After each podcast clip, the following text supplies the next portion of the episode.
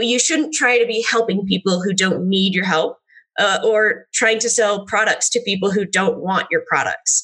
Um, so that's really the first step. And it's not the most exciting step, it's not a bunch of action stuff, but uh, is getting to know your customers, both the best ones and the worst ones, so that you have basically uh, a North Star to guide you uh, into all your creation of the campaigns. Welcome to Honest E-commerce, where we are dedicated to cutting through the BS and finding actionable advice for online store owners. I'm your host, Chase Clymer. And I'm your host, Annette Grant. And we believe running an online business does not have to be complicated or a guessing game. If you are struggling to scaling your sales, Electric Eye is here to help. To apply to work with us, visit electriceye.io slash connect to learn more. And let's get on with the show. Welcome back, everybody, to another episode of Honest E-commerce. I can't believe you guys are still listening to me ramble with my awesome guests. And today, I have a fantastic one. Uh, today, we welcome to the show Kristen LaFrance. She is the growth and community lead over at Churnbuster. Welcome to the show. Hi, thanks so much for having me. Awesome, cool. So before we get into what Churnbuster is and all the awesome stuff that you're going to teach us today, how'd you end up there? Yeah, so uh, before Churnbuster, I was actually working for a company called Sellfy, which is uh, another e-commerce platform similar to Shopify. Um, I was there for about two years, and I kind of came in as social media manager and left as the uh, head of all content. So that was kind of my journey there, and through that, I learned so much about uh, entrepreneurs and e-commerce and businesses uh, trying to grow in the digital space, and it was just a really fun place to be. Um, so then when Churnbuster reached out and you know they were like hey you want to join our team and come come help with content and community building here? Uh, i jumped right over to it. Uh, it's super fun team super fun product we're working on. So it's been a, a really great uh, now i've been here for about a year and a half and i've learned a ton and i'm getting to do exactly what i love which is uh, helping e-commerce companies really grow and find success Awesome, cool. So one of my, uh, I don't know, I keep rambling about it lately, and I use the word ramble twice, so you can tell how much coffee I'm on.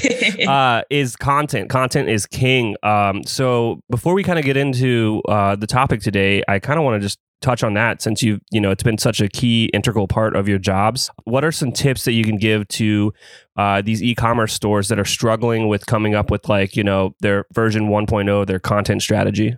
Yeah, um, I think the best place to start is to just get to know your customers. Um, and you're going to hear me say that a bunch today, probably get a little bit annoying about it, but understanding what your customers need more than your product. So they came to you with some aspirational, emotional um, decision behind coming to your product. So if you're selling, um, you know, yoga pants, there's probably some aspiration on the lifestyle of yoga. They're they're likely looking to be a calmer, more centered, more flexible person. Um, if you're selling vitamins, those people are looking to be uh, healthier and more in tune with their health and taking care of their bodies. So you look at the reasons people are coming to in the first place, uh, dig a little bit deeper into the emotions that are driving those reasons, and you're going to find um, just a plethora of ideas that you can create content around. Uh, I think a lot of companies get stuck on how does the content relate back to our product and it doesn't always have to um, it can really just support the the larger journey that your customers are on. So uh, how can you help them in in their bigger lifestyle outside of your products uh, in relation to what you're helping them with? How can you just support them with educational and entertaining content? Uh, i think that's really how you have to look at it in order to have those like good ideas come up that don't feel so you know 10 steps to using this um, is just figuring out, you know, what are their big aspirational goals and how can you help them get there through content? That was the shortest and most precise answer I've heard of that, which is a good thing that you hit, you hit the nail on the head. And that's fantastic. And I'm probably going to refer back to this uh, when speaking about it with potential clients in the future. Awesome. Awesome. So let's kind of get into it. What in the world is Churnbuster? So, Churnbuster is a subscription business's best defense against involuntary churn. So, we run um, really advanced follow up campaigns to recover failed payments um, using optimal retry schedules, email timing, uh, really integrated actions to decrease overall churn.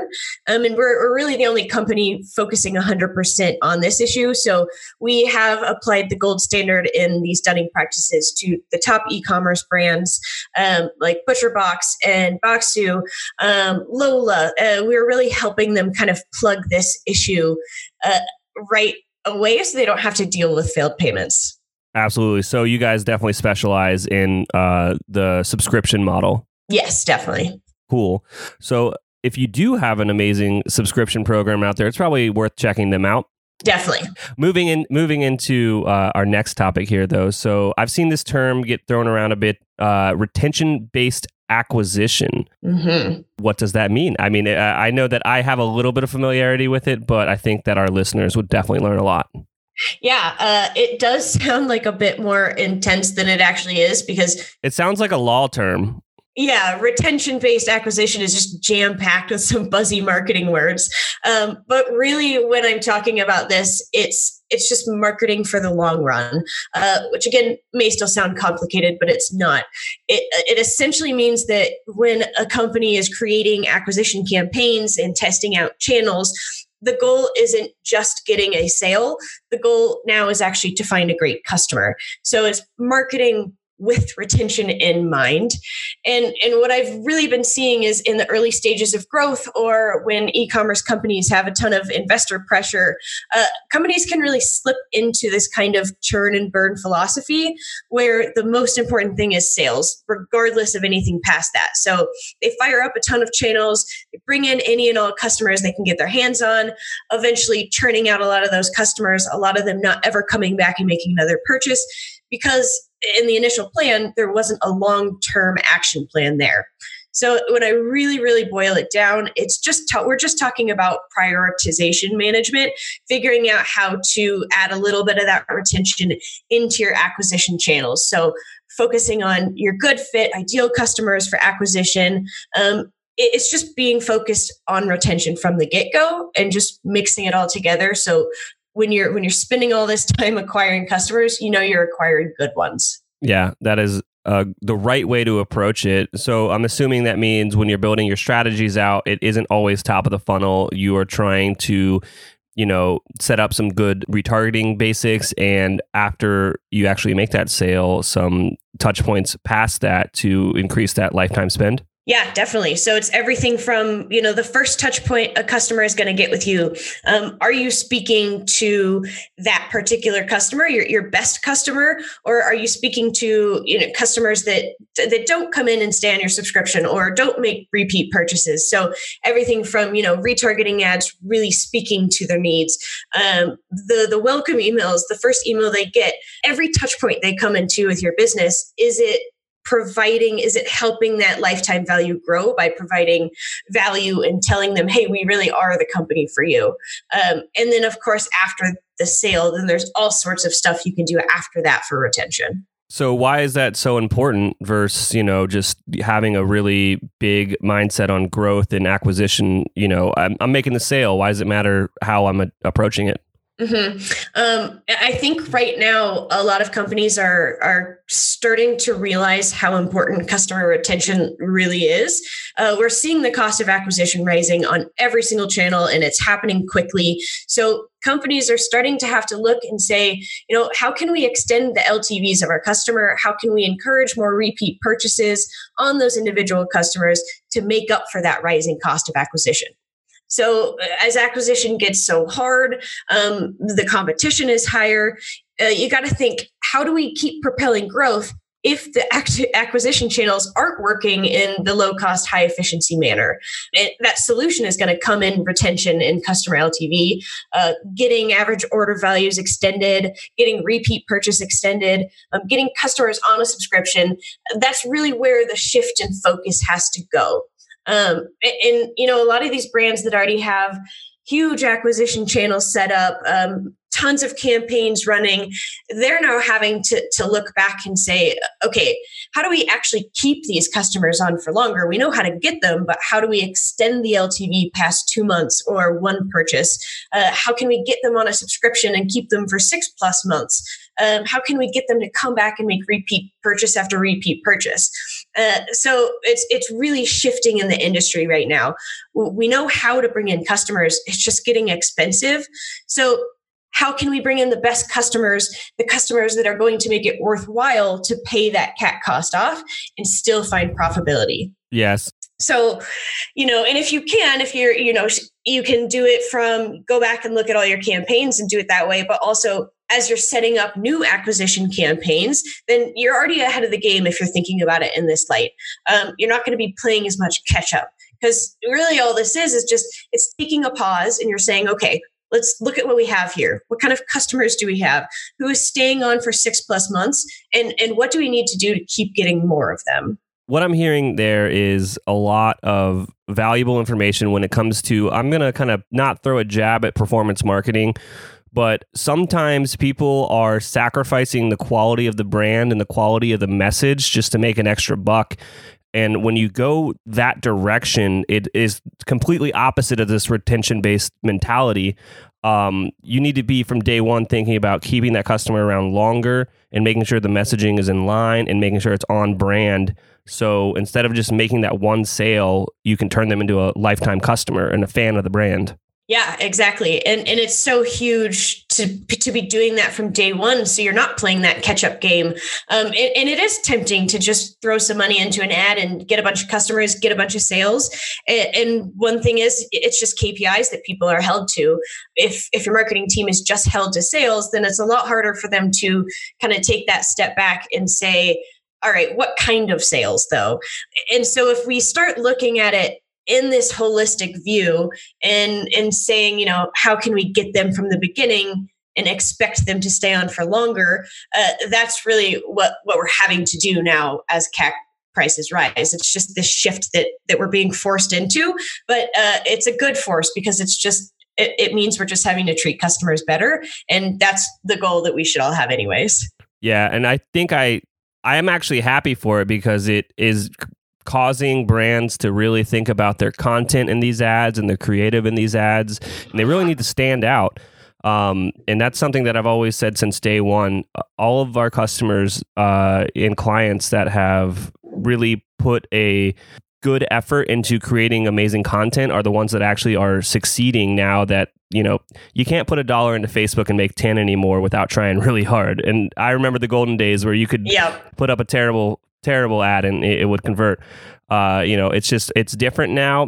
Facebook isn't performing like it used to and you really need to think about everything you're saying and making sure that you're creative and your messaging is on point.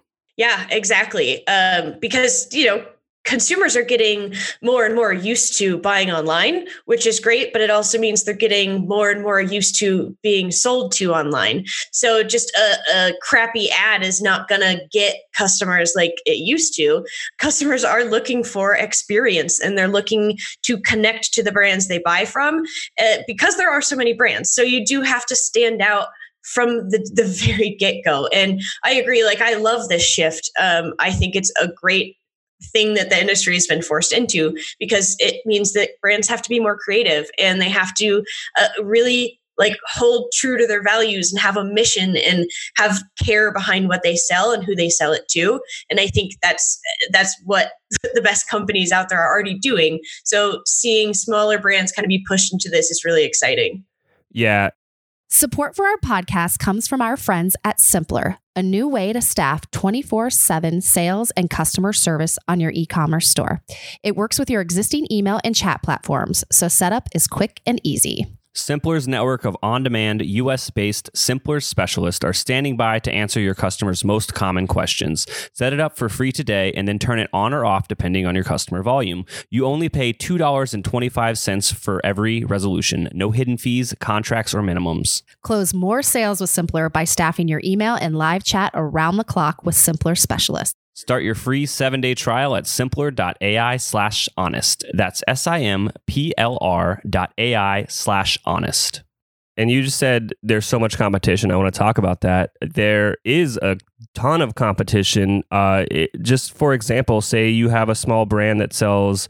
Uh, I always use shoes, so I'm going to do that again. uh, what's the difference between them buying uh, that product from you and then buying it from Amazon? And the difference is having a brand behind it, having content behind it, telling a story, and that is more value to a customer than just the need that uh, buying on Amazon fulfills. Uh, so that's what you need to consider here is creating this content, telling an amazing story, be focused on winning a customer and winning a fan of your brand as opposed to just making that sale. Yes, yes, exactly. Because Amazon, I mean, you're never going to beat Amazon on uh, easiness of purchase and uh, shipping and just you know what you go to Amazon for. You can search it, buy it in one click, and it shows up at your door in a day or two. You're never going to match that, but what you can compete on is the personalization, the experience behind the purchase. Um, if it's just a, a pair of shoes that they can go buy on Amazon, then it's just a pair of shoes but if if your shoes that you're selling have a story and a mission that that the customers are connecting with and they want to engage with and they want to support then you've got something so much bigger and and amazon can't compete with that uh, that's kind of what you have to do to stand out from from the behemoth that is Amazon right now. So, do you have any examples of brands that you see out there that are kind of following this model? Yeah, definitely. Um, BarkBox is one that I, I always reference because if you go through any of their their marketing collateral, their um, ads, their social feeds, their blogs, everything, they know who their customers are. Uh, they are talking to exactly the people who want their stuff, which is uh, you know people exactly like me who have dogs and are obsessed with their dogs and will do anything for their dogs. Um, they if you go and look at all their stuff they know exactly what they're doing. They're marketing for the best people and they're not marketing to uh, you know there's probably age age groups that they're not marketing to because they're not caring about getting a box of toys for their dogs every month. Um, just you can see it in all of their stuff. Uh, another one is casper. They do a really good job of this. Um, I, I mean some of their twitter ads that i've seen recently are so simplistic that it's just a, a puppy on the mattress and it says, Don't let us convince you to buy Casper, let this puppy do it. Um, something as simple as that but it's it's just proof that they know their customers because you look at the comments underneath that ad and they're like there's like 45 retweets of an ad and all these comments of people saying like oh i love the mattress and i love you guys. This is so funny. Um, they they know their customers because their customers are responding to their ad. So they know what kind of things are going to drive people to them. I mean, I saw it and I was like, huh, maybe I need a new mattress because that's adorable. Um, it, it works. They they know just small details about their customers' lives and small details about what they want and what they react to. And so they're able to put that into their into their marketing. Absolutely. So uh you know i'm sold on this idea. I want to i want to get this implemented within my business. What are the what are the next steps i can take uh to make improvements to what we're doing yeah. So um, the first thing is kind of just a step back action um, before we get really into like creating new stuff and editing stuff for retention. Uh, you have to take a step back and and get to know your customers. Uh, like I said, I'm going to say that a lot. Uh, if you don't already know your customers, then you kind of have a lot of work to do. Uh, you'd be surprised by how many companies that I've seen who uh, never really get to know their customers. They never really establish buyer personas before they they embark on a new acquisition channel. So this is really where where we have to pause and think about retention. So the first step is going to going to be to get to know your your best fitting customers. So these are the the vip customers your most successful ones uh, the ones that post about you on social media. They've been subscribed to your subscription for a year or two years. They've bought five items from your your brand in the last year. They've talked to your support team. They've had a great experience. They love your brand all this stuff. These are the customers that are going to help shape your retention based acquisition channels. So so we really got to get to know them um, you know what what characteristics define these type of customers? What are their goals? What are their daily lives like? Uh, what are their interests? What bigger problems are they looking to solve? Uh, how do they hear about you? What have they bought from you? How have they interacted with your brand? And, and really most importantly what in their experience made them so loyal to your brand? So uh, to kind of to kind of find these um, you can start by going through those VIP customers, uh, send them a survey with an incentive like, hey, we'd love to just uh, send you this survey. We'll give you a free product or a discount on any product you want. Um, and then you can gather insights that way from them directly. Uh, you can also look at your site data to kind of understand the journey, uh, go through social, social media channels and see the people who are commenting. What are they saying? And you're just qualitatively collecting, uh, you know, quote unquote data on these customers and, and their behaviors as they interact with your brand. So you want to you know be able to answer all these questions and then uh, start going through and find the commonalities between the customers uh, be it the experience they went through uh, their characteristics uh, a mix of all of those things you want to figure out what these vip customers have in common and then from there hone in on those characteristics to start creating your best fitting customer buyer personas. Um, and there's probably going to be multiple of them, but you just want to create these personas of these are the people who uh, love our brand, love our products, and they get it right away and they stay for a long time. Um, so you want to make sure those are extremely detailed. Uh, like you want to feel like you know um, Jan from Boise, Idaho, who's been buying your coffee for three years. Uh, you you want to feel like you know her. You know her hopes and dreams. You understand her motivations, uh, the inspirations, and the issues in her life that she's dealing with. So really making them feel real. And then uh, now that you've kind of got all the best fitting stuff mapped out, uh, we got to take it one more step before we get into that action.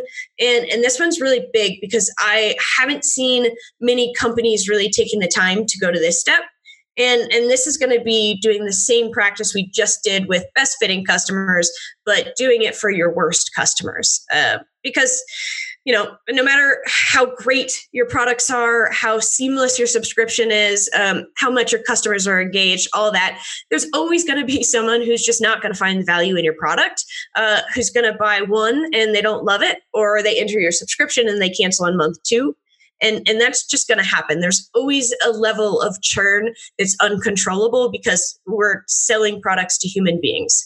So our job is to figure out who the bad fitting customers are. Who are the people who aren't finding that value in the product? Uh, who aren't connecting with you as a brand? And you're, you're going to be able to find a lot of these customers probably in support channels uh, asking a lot of questions, complaining, asking for discounts. Um, you know, which customers bought one product and then never again engaged with your customer. Uh, that's a good place to find these bad fit customers. And then, uh, just like we did with good fitting customers, you're going to gather that data, try to figure out the common characteristics of these people to create then your bad fitting customer personas. So, you know, what, what characteristics do you see in common? Uh, when did they churn out on the subscription? Uh, did they give a cancellation reason? After a single pur- purchase, what actions did they take or, or not take? Um, what expectations did they come in with? How did they find out about you? Why did they choose you? Um, did they go to another company? Are they getting their vitamins elsewhere? Or did they lose interest in the product altogether and stop using vitamins? Um, all these kind of questions that you need to figure out, you know, why, what it is about them that makes it not a good fit for your product. Um, and, and this is where a lot of times companies uh, and have to be able to take a step back and really separate uh, the personal stance from the business stance. Uh, it's, it's, really easy to kind of blame the customers to say, uh, you know, they didn't do this, they didn't uh, click on this link after they bought, they didn't open our email, they didn't follow us on social media. Of course, they're not going to get incorporated with the brand. Um, but but what it really is is that there's there's more likely something in their lives and their characteristics and their actions that just doesn't match with your brand. And and that's okay. You just want to be able to start figuring out what that is so you stop marketing to them. Um, but really simply put you shouldn't try to be helping people who don't need your help uh, or trying to sell products to people who don't want your products. Um, so that's really the first step. And it's not the most exciting step, but it's not a bunch of action stuff, but uh, is getting to know your customers, both the best ones and the worst ones, so that you have basically a North Star to guide you uh, into all your creation of the campaigns. Absolutely. And I want to talk about creating those customer personas for your bad customers real quick. That's something that a lot of people don't do. Mm-hmm. A, because it's more work, but B, because they're like, why is that helpful? Well, t- right now, I'll tell you the reason. It's because you can exclude those people from seeing your Facebook ads and then drastically lower your cost of acquisition. Yep, exactly. So that's why you do it. Awesome. Well, I can't thank you enough for being uh, on the show today. Is there anything else that you'd like to share with our audience? Um, no, I don't think so. I think that's all. Um, if anybody has any questions about Churnbuster or this um, crazy topic of retention based acquisition, um, you can send me a direct email at kristen at churnbuster.io or follow me on Twitter. Uh, I tweet a bunch of stuff about this e-commerce retention everything um, that's at kristen d lafrance awesome thank you so much yes thank you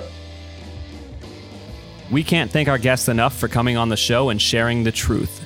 Links and more will be available in the show notes. If you found any actionable advice in this podcast that you'd like to apply to your business please reach out at electriceye.io slash connect.